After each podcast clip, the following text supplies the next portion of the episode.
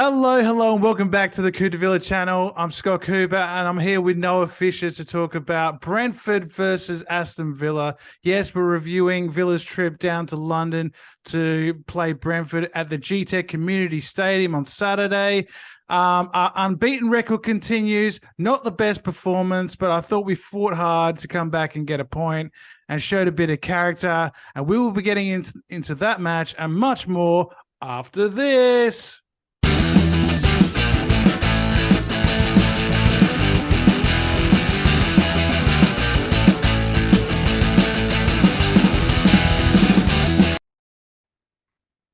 Okay, yes, and we were coming off six wins in a row, Aston Villa. We were uh, full of life, full of form, uh, absolutely playing some brilliant football, and um, we were, you know, really confident going down to uh, to Brentford.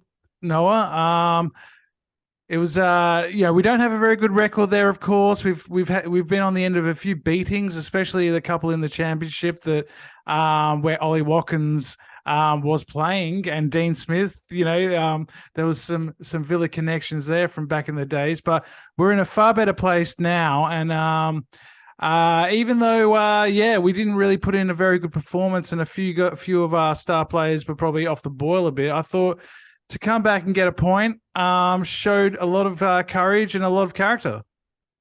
Yeah, actually, I'm pretty thrilled with the point. To be honest, when you look back on the game, I think that if you're a Brentford fan watching this, you probably be pretty gutted that you haven't come away with with the three points. They've had uh, yeah. had some massive chances in the first half. I know we had that Emi Buendia one early on, which I thought was uh, goal bound myself, but Brentford from the like start of the second half, they absolutely peppered us, and they could have easily scored two, three, four goals before they even scored that first one anyway. Um, and they're a class team. They've only lost twice at home this year, I believe it is. Mm. So you know they're they're having an outstanding season in the top ten for a reason. They've obviously had a bit of a drop off the last couple of weeks, but to the way we fought back in that game, I didn't think we would. I honestly didn't think we would um have fought back and got a point. I thought we looked pretty poor um, until the last really ten minutes. I mean, it all started to click for us. It was kind of after they scored the triple substitution. Mm-hmm. I guess Luca Digne getting kicked in the head probably fired the boys up a little bit as well. I don't know how that wasn't given as a foul, but it's actually quite a well worked goal and happy that Douglas Luiz is uh, back on the score sheet.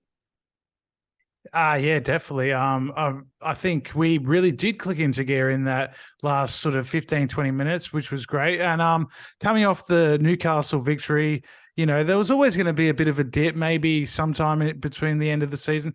Um, just before we go any further, just thank you so much for all your interactions, all your uh, likes and comments from our last video. It was one of our best videos we've ever done.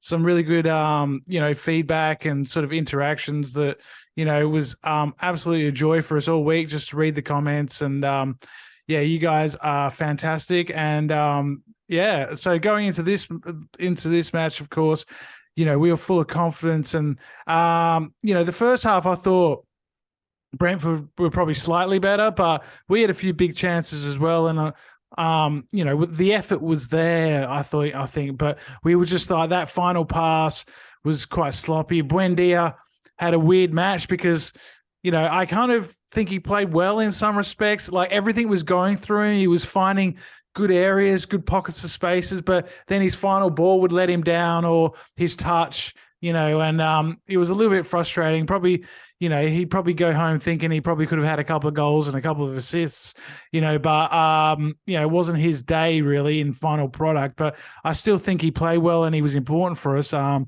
he obviously gets the assist in the end for Douglas Luiz. Um, uh, but yeah, the guy like Ollie Watkins, Jacob Ramsey, John McGinn, not having their best game at all. They were all uh, very quiet, and in that final third, we just took the wrong option too many times.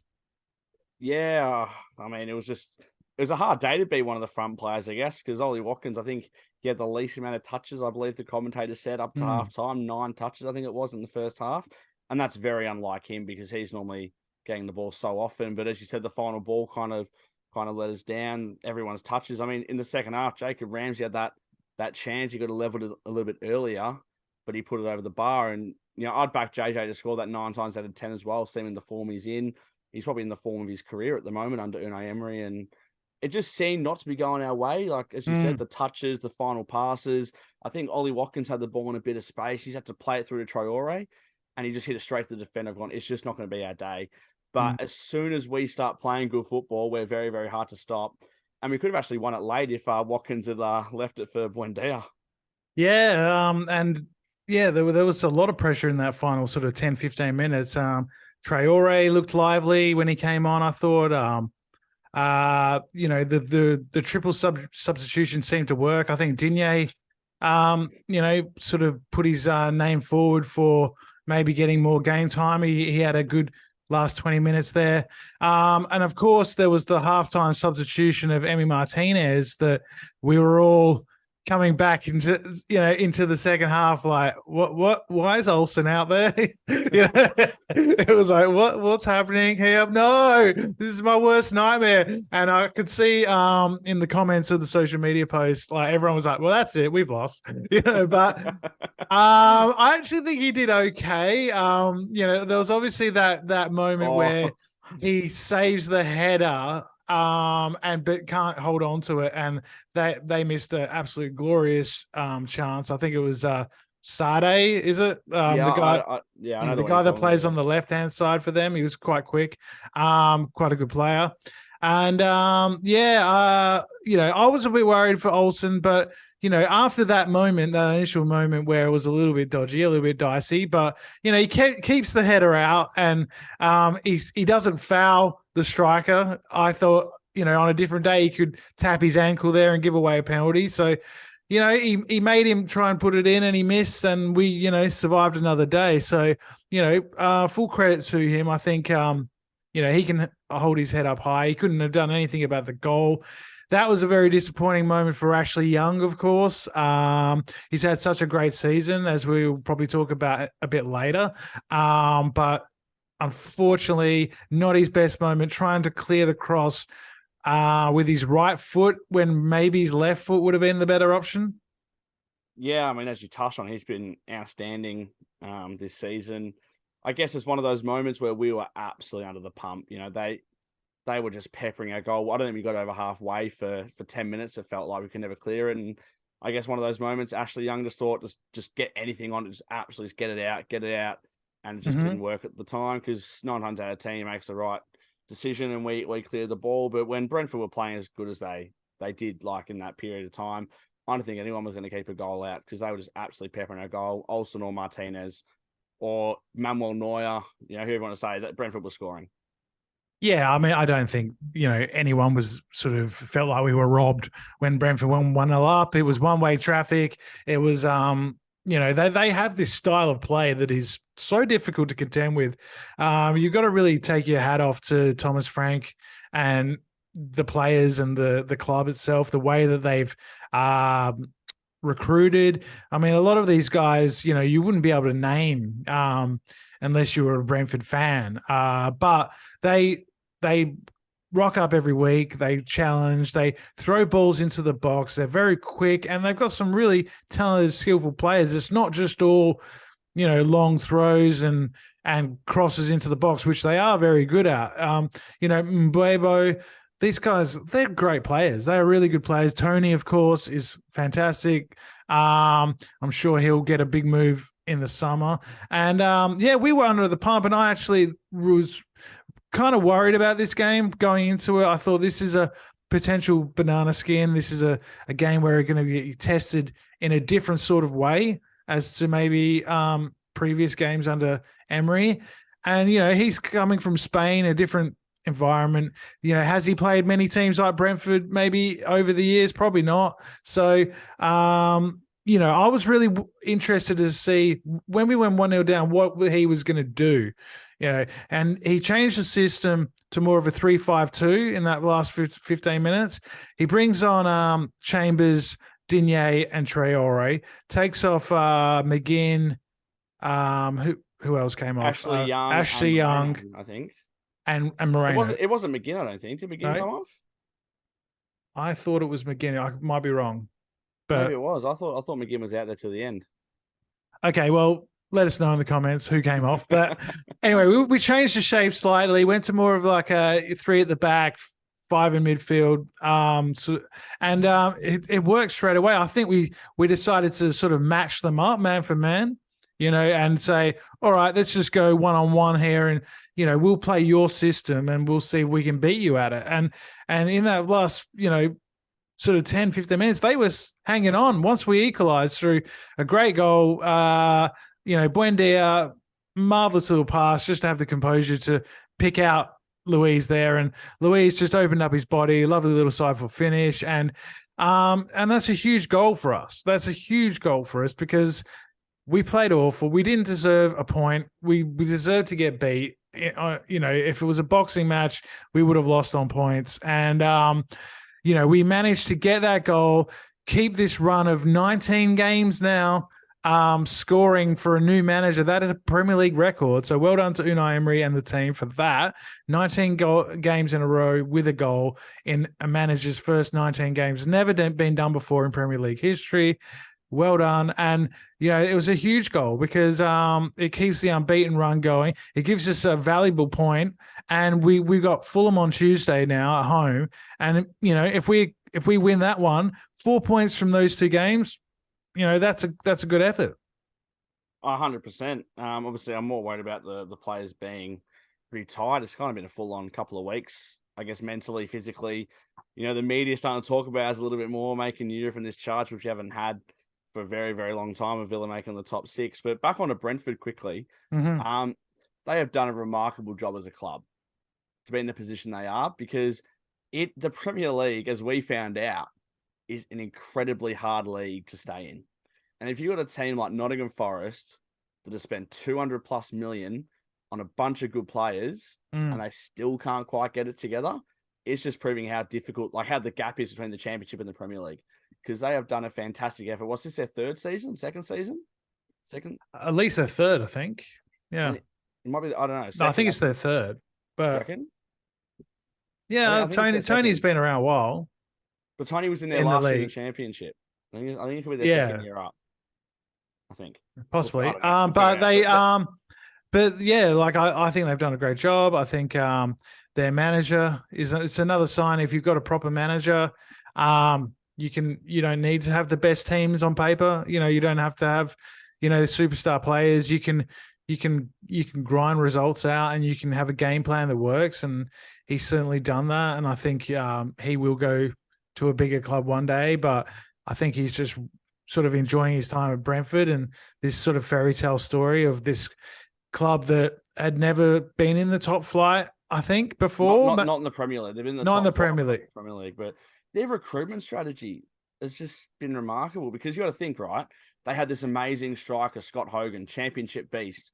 We buy him. They bring in Ollie Watkins from League Two. Yeah. Absolute beast. Sells into Aston Villa. They bring in a League One Ivan Toney, who's now one of the best strikers in the Premier League. Yeah. the way they've done it, I believe they use the Moneyball system or something yeah. similar to the Moneyball. Similar to Brighton, this sort of um, yeah, Moneyball kind of looking at uh players that might have been rejects at other clubs and you know, just trying to find a home for them and somewhere where they can feel comfortable. Um, and yeah, I mean, you got Benrahma, of course, that went through Maupay. that team. Maupay, they, have had their team gutted, Scott at least twice, like twice I can think of because mm. we took Konsa off them as well. Remember, like yep. we took like, like they've had their team gutted like two or three times. They just managed to just find absolute gems.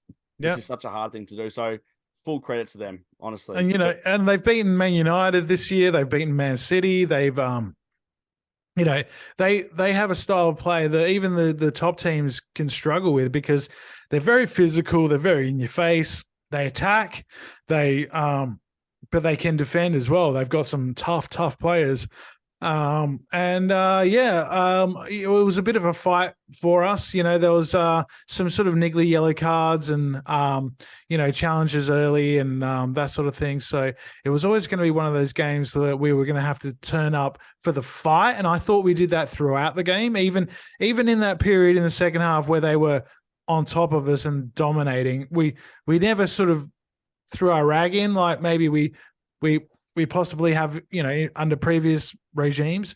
Um, and you know we we stuck in the game and got a point out of it, and that is the, sign of a good team, and that's um su- such a such a positive from this match and something we can take into the rest of these matches coming up. Six more games to go for Villa, six cup finals, as Emi Martinez um, said famously after the um, the Newcastle win. Seven cup finals. We've been through this one. We've got a draw. It's a good point. And um, yeah, let's look forward to Fulham because um, I think that if we get three points there, we're still in this race for Europa League.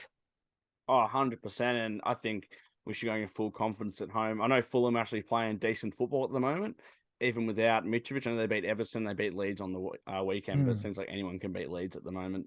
Sadly, they've uh, they're still in that relegation battle, but at home, Villa Park's going to be packed out. One of my mates is going to be there again for his uh, second Villa game, so he hasn't seen them lose. Fingers crossed yet.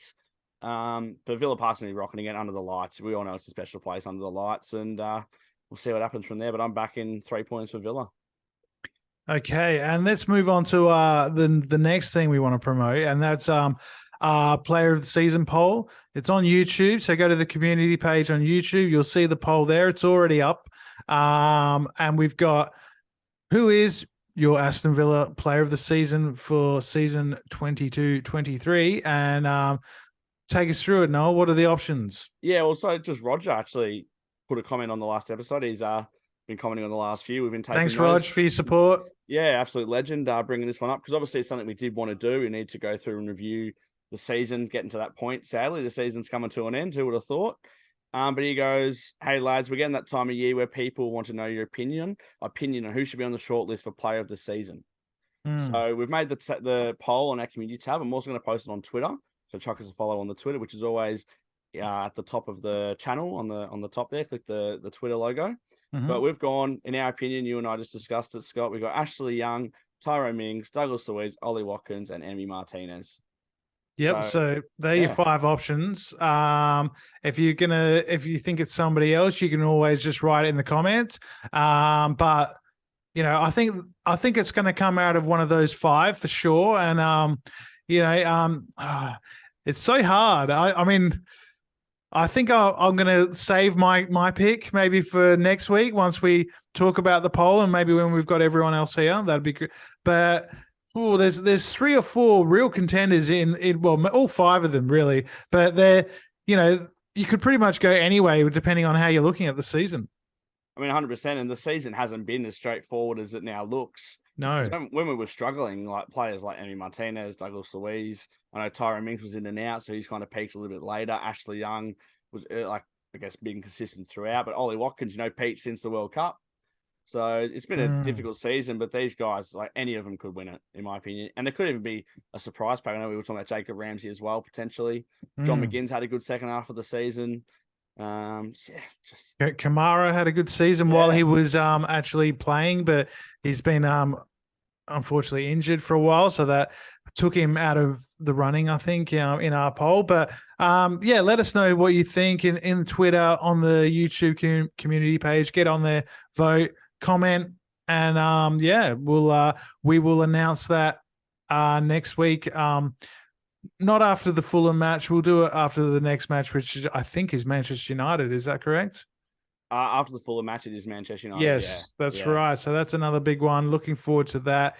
They're going through a bit of a mini crisis right now with, uh, you know, their um, exit from the Europa League and, um, Injury you know, crisis. injuries. And yes, they got the FA Cup final, uh, semi final tonight against Brighton, which I think they're probably not favourites in. I, I would say um, maybe they are with the bookies, or uh, but I, I would say Brighton are probably favourites going in the way they're playing and the way De Zerbi's got them going. So that's going to be interesting to see us play them. You know, after that. Um, and yeah, Harry Maguire at the back having a bit of a nightmare. So uh, hopefully Ollie Watkins can give him a few more nightmares um, coming, but it's Fulham next.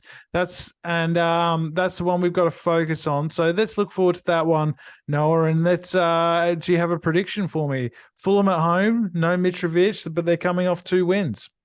Do I have a prediction for you, Scott G? Whiz, of course I do. Not going to be like Tommy's uh, seven uh, 0 yeah, that didn't. Means. That did. I said at halftime. I said in the group chat. I said, uh, "Tommy, your seven nils not looking too good." Look, he got close. He got close. You know, nah. um, I'm gonna go. We're pretty good at home. We're pretty compact at home. We're pretty hard to beat at home recently. I'm going to go to routine 2 0 Villa. And I'm going to go 2 0 a, Villa. bra- a brace for Ollie Watkins. I'm going to say 3 1 Villa. Um, I think we'll get back in form. I think Ollie Watkins will, um, you know, have a good game. I'll, I'll put him down for, I'll put him down for one goal and I'll say uh, Jacob Ramsey with one and uh, maybe Duran off the bench. You know, I was surprised actually Duran didn't come on in this game. Yeah, Um, I, I thought the game was screaming for him, Scott. And mm, a guy I've been messaging, old mate Troy Eccles. Uh, and Yeah. had a bit of back and forth throughout the throughout the game. We're having a bit of a chat about it. And I put like literally, I think this might have been at halftime. Watkins done nothing. Get Duran on. Yeah, And the reason I said that is Duran is tall, he's agile, he's quick, and he's something different. If you're Brentford, right, you're going to work on all week on how to defend Ollie Watkins, and they did it bloody well. I know our final ball wasn't to like wasn't great Mm. to him, but I think the game was screaming for Duran.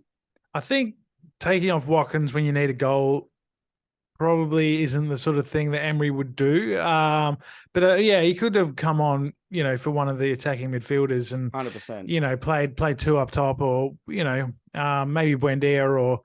But you know, Buendia ends ends up getting the assist, so you know it, it worked out in the end. And Traore uh, was lively and gave us something a bit different on that right hand side. So My man. uh, yeah, it's worked out pretty well. What do you think about um Dendoncker? Uh, do you think he'll keep his place going forward? I mean, um, let's say um uh Bailey comes back from injury, right? Um would you rather see McGinn go back into that more midfield and or Kamara go into there? I guess when Kamara's fit, he'll he'll come in too. But um, you know, it does seem like when we've got McGinn um, on that sort of right hand side and playing a bit more forward, that we don't sort of have the legs on the counter attack that we maybe do when we have uh, Traore or Bailey. I mean, Dendoncker's earned his shirt right now. I, I really think he's earned his shirt, especially against Newcastle. I thought he was absolutely fantastic. And, you know, for what we like, it's a Gerrard signing, you know. I don't know how much we paid for him, it wasn't a lot. And everyone was kind of a bit surprised we bought him. Mm, But in this system, he could be very good, especially while Kamara's out. If I don't see Kamara being rushed back for the Fulham game, maybe United, I'm not sure the extent of his injury because he came back and then uh, I, I think did he go off at half time or something against Leicester? Yeah, he got he got a bit of a like he rolled his ankle or something. I think against Yeah. Leicester. Um, that was the one where um, Martinez played him a, a silly right. pass and he sort of got tackled and um, they almost scored from it. But um, yeah, he came off and they said it was only precautionary. And then we were thinking, oh, he's going to be back for the next game, but he hasn't been in the squad at all since. So uh, yeah, that's a bit concerning. But um, you know, at, least you know we're the rest of the team are co- contributing, and we we do have probably more uh, cover in those midfield areas than anywhere else on the field. Um, you know, if Ollie Watkins went down, or you know, someone like that, then you know it could be a bit of a a bit of a worry. Um, Diego Carlos is another one that hasn't featured. You know, he's been back from injury for a while now, and I, I know McGinn, uh, Mings, and Konsa have been playing well, but not even like a couple of minutes off the bench at the end of the game, or you know, um, it's. I, I've been surprised that we haven't seen him at all. Um, maybe they're just you know being extra careful and wrapping him in cotton wool, but um, I- yeah, I think, I think that's what it is, Scott. He did his Achilles. If he's not needed, why bring him in? They're giving Chambers those minutes off the bench. For example, if I think like Konsa or Mings got a red card, like 45 minutes into the game, they'd bring Carlos on. Mm, But when you're trying to shoot up a game, I think Chambers a little bit more dynamic than Carlos. I think he could like Chambers play right back and play DM. yeah, Carlos is literally, I think, a constant replacement. That's how I see him. And I think put him in Cotton Wall for the year, give him another preseason. Like, you may as well rest his like may as well rest his ankle, to be honest. Yeah. Um, look after him. It was a pretty horrific injury. I can't believe it was only the second game into the season, which was uh so hard to believe. And typical Villa. yeah, it was typical Villa, but Yeah. Konsa and Mings have have played outstanding. Like They they, have. they really have played outstanding, and I give them full credit because Tyrone Mings had a terrible start to the season. Not only losing the captaincy, getting called out by Gerrard, it just wasn't Mm-hmm. going his way, and it was it was looking like he could be out of Villa. Like it really was looking like he could be done. And Yep. could you have blamed him? Probably not. And I know Villa fans are a little bit mixed on it, but he's been unbelievable this season, and full credit to him as a professional and as a player. Absolutely. And um, yeah, well, well, I guess we'll wrap it up there. It's been um, you know, not our best performance, but we fought hard and we got the point. And um, you know, we wouldn't have done that, you know, under previous managers. I think we would have lost that game. Um, so you know, there's plenty of positives to take out. We got Fulham on Tuesday night. It's a big one. We'll be back after that match for another review. So please keep your comments coming, keep your subscribes and your, and your likes. Um, it helps us out so much. Um, and um, Noah's also got a little uh, uh, surprise for us. Yeah, so I want everyone to kind of keep their eyes on the socials. There's uh, something special coming that that someone could win down the track. Hopefully, when they arrive, they haven't arrived yet. There's a little bit something coming that I really want to give back to the people that really supported us and and everything. So keep an eye. Follow us on Instagram, Twitter, and Facebook, TikTok as well. Follow us on all those platforms. There'll be a little bit something coming up, uh, hopefully very soon for for you guys. Some surprises in the offing, and um, yes, please get in, um, getting onto the socials and do, you know, vote on the poll because uh, we want to know who you think should win uh, Villa's player of the season. There's, you know, I think it's going to be quite close out of the five options we've given. Um, so let us know who do you think's had the best season in 22 23. And we will see you all after Fulham. Up the Villa. See you later.